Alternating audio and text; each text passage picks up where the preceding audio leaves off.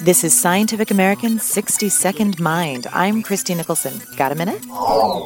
It happened in 1995. Boston cop Kenny Conley was pursuing a suspect and ran right past other cops beating a man. Conley later testified that he never saw the beating.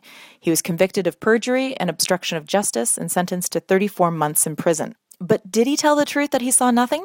Very possibly, says a study in the journal i-Perception. Researchers had individuals chase a runner on a college campus at night. The subjects followed the runner at a distance of 30 feet and had to count the number of times he touched his head.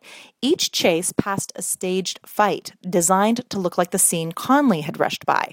Two actors staged a beatdown on a third man with kicking, punching, and yelling. And two thirds of the subjects did not recall seeing the fake fight. Even when repeated during the day, only 60% saw the beating. Such a gap in perception is called inattentional blindness, and it occurs when increased demands on one's attention decrease the ability to notice something unexpected. And a dangerous consequence is that we don't believe we miss as much as we actually do. Thanks for the minute. For Scientific American's 60 Second Mind, I'm Christie Nicholson.